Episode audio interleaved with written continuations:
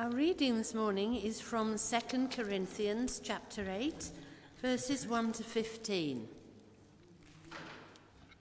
And now, brothers, we want you to know about the grace that God has given the Macedonian churches. Out of the most severe trial, their overflowing joy and their extreme poverty welled up in rich generosity. For I testify that they gave as much as they were able, and even beyond their ability. Entirely on their own, they urgently pleaded with us for the privilege of sharing in this service to the saints. And they did not do as we expected, but they gave themselves first to the Lord and then to us in keeping with God's will. So we urge Titus since he, he had earlier made a beginning, to bring also to completion this act of grace on your part. But just as you excel in everything, in faith, in speech, in knowledge, in complete earnestness, and in your love for us, see that you also excel in this grace of giving. I am not commanding you but I want to test the sincerity of your love by comparing it with the earnestness of others. For you know the grace of our Lord Jesus Christ, that though he was rich, yet for your sakes he became poor, so that you through his poverty might become rich. And here is my advice about what is best for you in this matter. Last year, you were the first not only to give, but also to have the desire to do so. Now finish the work, so that your eager willingness to do it may be matched by your completion of it according to your means. For if the willingness is there, the gift is acceptable according to what one has, not according to what he does not have. Our desire is not that others might be relieved while you are hard pressed, but then that there might be equality. At the present time, your plenty will supply what they need, so that in turn, their plenty will supply what you need. Then there will be equality, as it is written He who gathered much did not have too much, and he who gathered little did not have too little. This is the word of the Lord. Speak to God. Thank you, Rachel.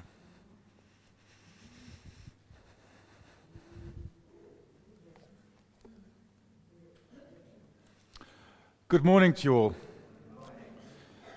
Should we just pray for a moment?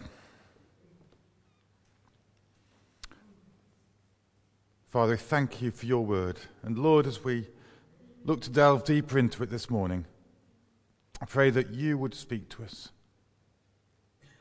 Lord, we would learn more of you this morning, learn more of your love for us. Amen.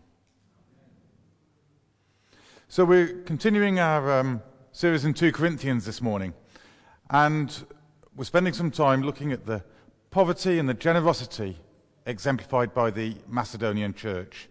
Now, you'll notice the, the title was Extreme Poverty. I took the liberty and prerogative of changing that and just called it Poverty and Generosity because I've read, so I've read this passage. It seemed that the two were linked.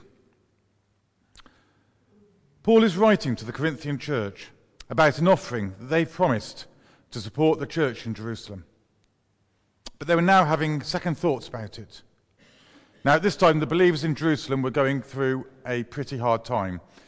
They were. Uh, they'd been cut off from the support that they got from the, the uh, Jewish temple for sort of widows and orphans and so on. And they were supporting the widows and orphans within their fellowship themselves and really struggling. So they're therefore in desperate need of support from the other Christian churches. So Paul's using here the example of the Macedonian church to encourage the church at Corinth to follow in the, their example of lavish generosity. Now, there's a famous quote that uh, goes like this We don't like talking about money in this church, and we really don't like it when the vicar talks about money. So maybe that's why they've got the warden to do it this morning. But please hear me when I say that this talk is by no means intended to be a talk just about giving money to the church. That's the background to this passage, yes, but my intention is that, we'll, that, that we, what we do this morning will encourage us in our generosity in the widest sense of the word. A generosity that is formed through our love for God and it's a generosity that becomes part of our DNA as Christians. So don't worry, unlike the email I received yesterday uh, begging me for money so that I could get hold of someone's massive inheritance, I'm not going to ask you for any money this morning, so you can relax. But as we look at this generosity from, of the Macedonian church, as Paul describes it, we can clearly see four truths Generosity makes you a conduit of God's grace. Secondly, generosity is defined by lack rather than abundance. Thirdly, generosity is a decision. And fourthly, generosity is not law. So let's begin to sort of unpack those. The first one generosity makes you a conduit of God's grace. Every act of generosity begins and ends with God's grace. Grace is a power that is generated in the heart of God and can only be sourced from God. So, can you move on one more? Sorry. That's it. So, verse 1 tells us that generosity begins in grace. And now, brothers and sisters, we want you to know, is what verse 1 says, about the grace that God has given the Macedonian churches. Grace is a gift from God, it is the root of everything we are as Christians. And generosity in, in this passage we looked at also ends in grace. Verse 7 says this But since you excel in everything, in faith, in speech, in knowledge, in complete earnestness, in the, and in the love we have kindled in you, see that you also excel in this grace of giving. When we act in generosity, we're allowing God's grace to pass through us as we dispense that grace to one another. So the end product of gener- generosity is grace. Generosity, if you like, is bookended by grace. And John Packer describes verse 9 as the greatest single verse upholding the meaning of the incarnation. For you know the grace of our Lord Jesus Christ, that though he was rich, Yet for your sake he became poor, so that you, through his poverty, might become rich. That is what Jesus has done for us. He demonstrated his love for us by giving all of himself. Through that grace, we can enter into the richness of that gift. And so we're therefore free to give of ourselves because we have the ultimate security of knowing his love. In truth, the invitation to generosity is an invitation to share in a cause and to participate in the outpouring of God's grace in our lives and in the life of our church. The gracious gift of the Macedonians and our own giving are a work of God's grace given substance in our financial giving. And that's the reason I think why Rowan Williams, the former Archbishop, said, points out the limitations of giving back to God as a description of giving. It's got a biblical basis in the well known prayer of David in Chronicles All things come from you, and of our own do we give you. And they're words we say, particularly quite often, particularly at nine o'clock. And it's fine as far as it goes. But giving is about much more than simply giving something back to God, calculating what amount or even percentage is acceptable. Giving is about being caught up in the flow of God's gracious giving being caught up in that grace. And Rowan Williams continues The sacrificial giving of the Macedonians is in the nature of a sacrament. It's something that speaks in outward form of an inner grace. Paul doesn't want the Corinthians to match the Macedonians pound for pound, but he wants to let grace flow through them and to share in its generosity. To have grace running through our lives like a thread is the way we as Christians are designed. Grace doesn't travel alone, though, Paul describes how the Macedonians, in the midst of that very severe trial, describes their overflowing joy and their extreme poverty, welling up in rich generosity. God's grace can be like a storm that overwhelms with the other fruits of the Spirit, with love, with joy, with peace, and so on.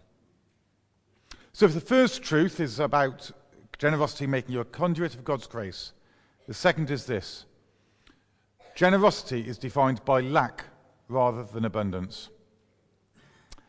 And I just mentioned it. One of the key phrases in this passage, I think, is that Paul wants the Corinthian church and us to understand is the Macedonians' extreme poverty welling up in rich generosity. And as I said, I don't want this sermon to be particularly about money, although it's intrinsic to what Paul is talking about. But it's about generosity of spirit, generosity of heart, as well as generosity of finances. I was at a meeting last week with, uh, on discerning vocation in the church with the Bishop of Shrewsbury and David Newsom, who's the uh, diocesan director of ordinands, uh, was describing a time in South Africa where he'd been shadowing a nurse working with some of the very poorest in that society. And they visited this two room house, or as David described it, more like a hut. In one room was an old woman who was curled up, very weak, and that's the person the nurse was going there to tend to. In the other was a bare table, some basic utensils, and a bowl of overripe bananas. And after the nurse had completed her duties, they, they went to left, leave. And then David told us how they went away to the shops and, and bought a small bag of groceries to take back. On their return, there was a young girl in the hut as well, 12 or 13 years old. And it became obvious that this old woman wasn't old at all. She was the mother of this girl, but her poverty and everything had made her become much older than her years. And they gave this girl the, the very small bag of shopping. And the young girl was insistent on giving them back the bowl of overripe bananas, all they had in, in that hut. Out of her, her extreme poverty welled up generosity. This reversal of human values is amazing. It hardly makes sense, but so often an awareness of our own poverty makes us much more conscious about the needs of others. And here we see in this passage the Macedonians begging for the privilege of giving. Sometimes this happens with us, and God gives us the grace to respond to a human mer- emergency or humanitarian disaster. Yet, all too often, we only give what we think we can spare. And also, too often, giving, giving is a duty rather than a privilege. The Macedonians, Paul says, gave beyond their means. Their values have been overturned as they longed to share with others. And in Mark's Gospel, we all know the, the story of Jesus and, and his disciples witnessing the crowd putting money into the temple treasury. He saw the rich throwing in large amounts, and then a poor widow comes by and puts in two very small copper coins, just a few pence. And Jesus says this Truly I tell you, this poor widow has put more into the treasury than all of the others. They all gave out of their wealth, but she out of her poverty, put in everything, all she had to live on. Generosity is defined by poverty rather than wealth. Generosity is rooted in sacrifice. Should we just watch this short video? Thanks, Sarah.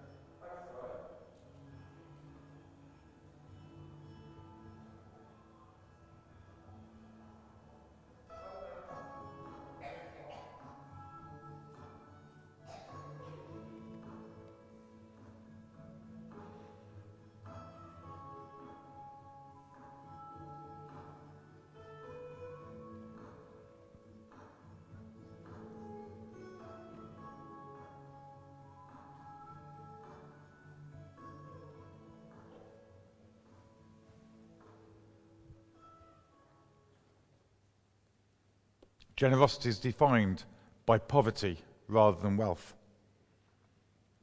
The quote at the end of that was from Winston Churchill You make a living by what you get, but you make a life by what you give. And it's interesting to note that uh, the person that put that video on YouTube said that uh, he didn't edit anything out of that. That was the first homeless man they gave, gave pizza to. And he was the one that gave to the guy that was obviously pretending to be hungry to prove that point. Generosity is defined by poverty rather than wealth.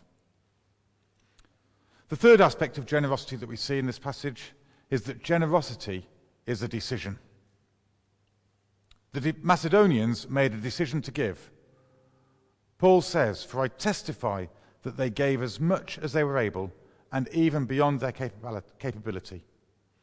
Entirely on their own, they urgently pleaded with us for the privilege of sharing in this service to the Lord's people. Completely on their own volition, they gave, but they supernaturally gave more than they, they were able. We saw in that video clip that, and we've already learned this morning, sometimes those who have less give more. Generosity is not limited by what we currently possess. And there are some statistics around charitable giving in the United States, not based in any church, these are just national statistics. And it was taxpayers with income between 35 and $40,000 typically give 5% of their income to charitable contributions. Taxpayers with incomes between $200 and $500,000 give less than 2.5% of their income in charitable contributions. Martin Luther said this We need three conversions of the heart when we know God loves us, of the mind as we learn to think as Christian people, and of the purse. The first two are deliberate decisions that we make to follow Christ and to grow more like Him. It follows, therefore, that we need to make that deliberate decision to be generous. And Martin Luther goes on to comment that if our faith has not penetrated our purse or our wallets, then it's likely that it's not adequately penetrated either our hearts or our minds. And finally, we see that generosity is not law. In verse 8, Paul is not prepared to command the Corinthians, but he is prepared to challenge them. He says, I am not commanding you, but I want to test the sincerity of your love by comparing it with the earnestness of others. It's important to note when looking at this passage that Paul had fallen out with the Corinthians and they'd patched up their friendship. So, why does Paul risk disturbing the peace again by talking about money? Because what we do with our money says a lot about our hearts. Had Paul tried to command a response, he would probably have trampled on the tender relationships between him and the Corinthians. But it's in the very nature of the grace that Paul is emphasizing that it would be a complete about turn to then start laying down some law about giving. Their giving has to be voluntary. But interestingly, Paul considers a little bit of peer pressure quite legitimate. He doesn't say to them that it's simply up to them to decide how much to give. He challenges them to demonstrate the love they claim to have. And are we too timid sometimes in challenging one another to demonstrate our love through our generosity. As I read the New Testament, it's clearly freedom that reigns. There's no requirement or law to be generous. And if generosity were to be required, it would lose its ability inherently to be generous. Paul is quite clear about one thing what we do or do not do with our money is a test of the reality of our faith, of our commitment and of our experience of grace. Generosity and giving can be seen as a litmus test of our faith. If we're going to put all this into practice, we're going to need to, need to develop a lifestyle of generosity. To live gener- generously is to use your God given ability to help those in need. It's bringing your time, money, and talents together to meet the needs of others. And it's about practicing generosity all year long, long, not just at Christmas or when there's a crisis or just in church. And as we move on to the next chapter uh, in this series next week, we'll spend more time looking at the lavish generosity as Paul develops these themes further. So, what should we take away from this passage this morning? Our example should be the Macedonians, who gave of themselves despite their extreme poverty, who gave because of their abundant joy, who gave voluntarily according to their means, and even beyond their means. This week, where are we going to make a decision to be generous? Where are we going to allow God's grace to work through us in our gener- generosity? How are we going to allow God to work through our poverty? Amen.